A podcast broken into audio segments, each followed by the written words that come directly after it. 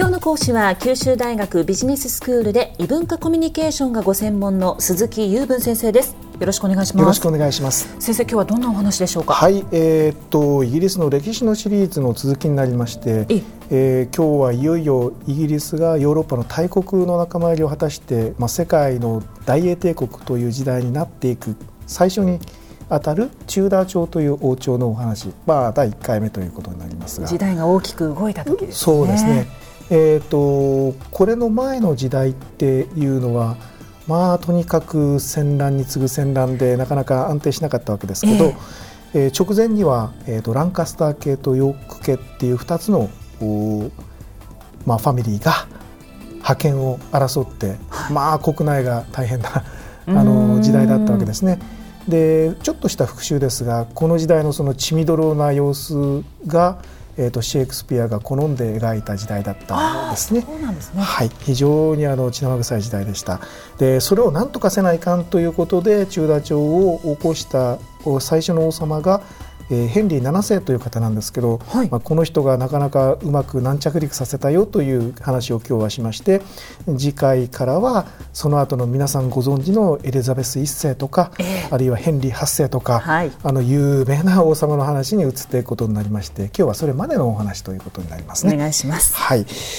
えーとですねえーと、この方は結局政略結婚して手打ちしたんですよ。えー、さっきあの、はい、ランカスター系とヨーク系と申しましたけどあのこのヘンリー、えー、7世はランカスター系側の人だったんですね。でヨーク系側の、えーと、お嬢さんと結婚して、まあ、手打ちをしたと。今までは争っていた家同士でなんとか結婚という形で落ち着かせた。はいはい、で何せですねあのそれの象徴的なのはそのチューダー朝を表すいろんなその、まあ、図柄とかあるわけなんですけども、はい、それを見るとランカスター系とヨーク系がそのバラ戦争という名前で白バラと赤バラで争ってた時代があるわけなんですけど、その図柄の中にチューダー朝の図柄の中に白と赤のバラがそれぞれ散りばめられていてああこの人も苦労してるなというのがよくわかる 両家を立てつつということなんですね。で、ね、あのー、まあ一応平和な時代が始まったわけなんですけど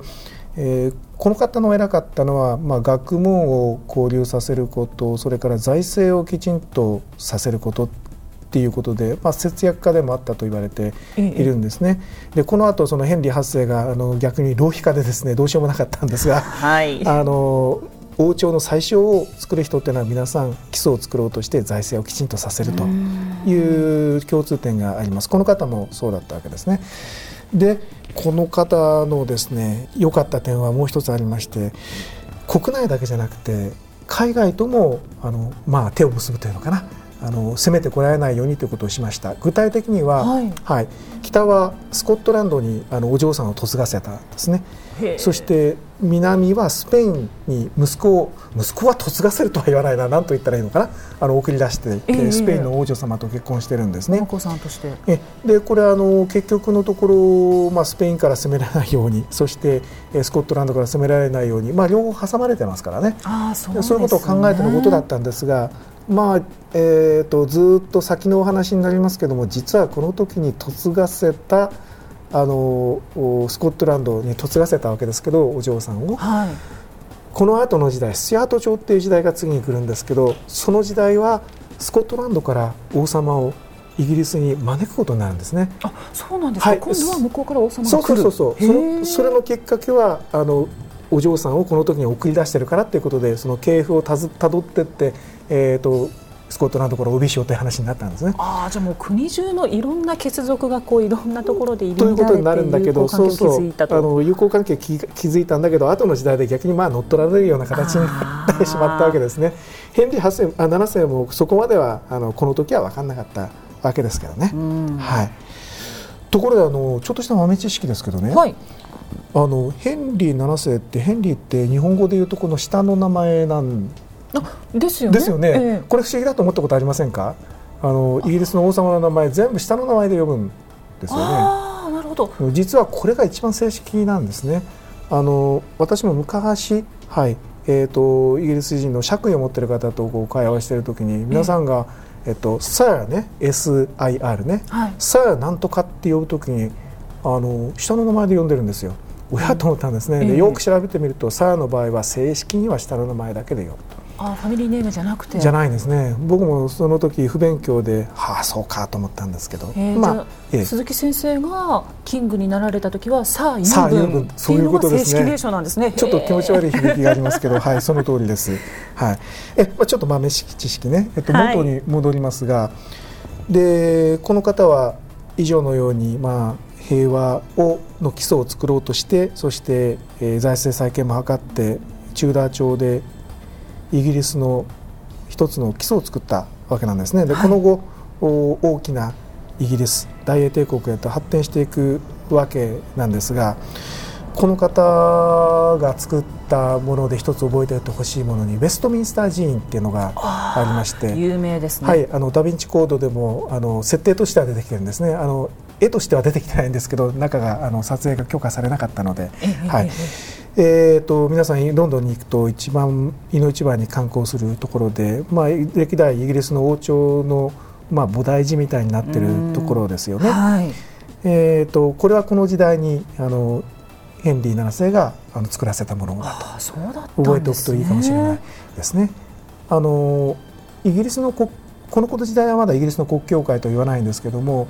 今イギリスのその国教会で一番中心になっている寺院は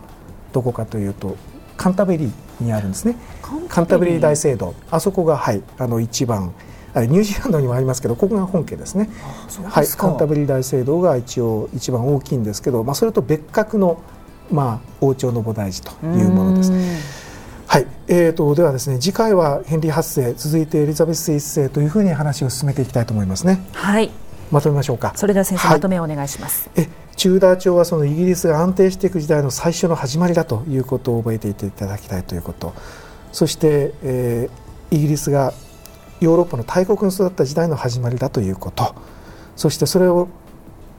始めたヘンリー7世という人はいろいろあの賢い政策をしたよということですね。はい。次回はちょっとヘンリー8世の話も出てくるということで。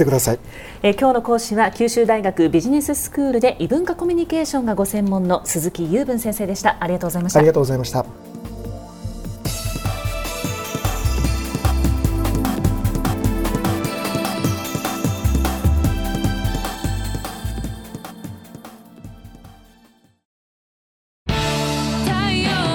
BBIQ は九州で生まれ九州の人たちに光を届けています。九州のお客様が光り輝くように。それが QTnet の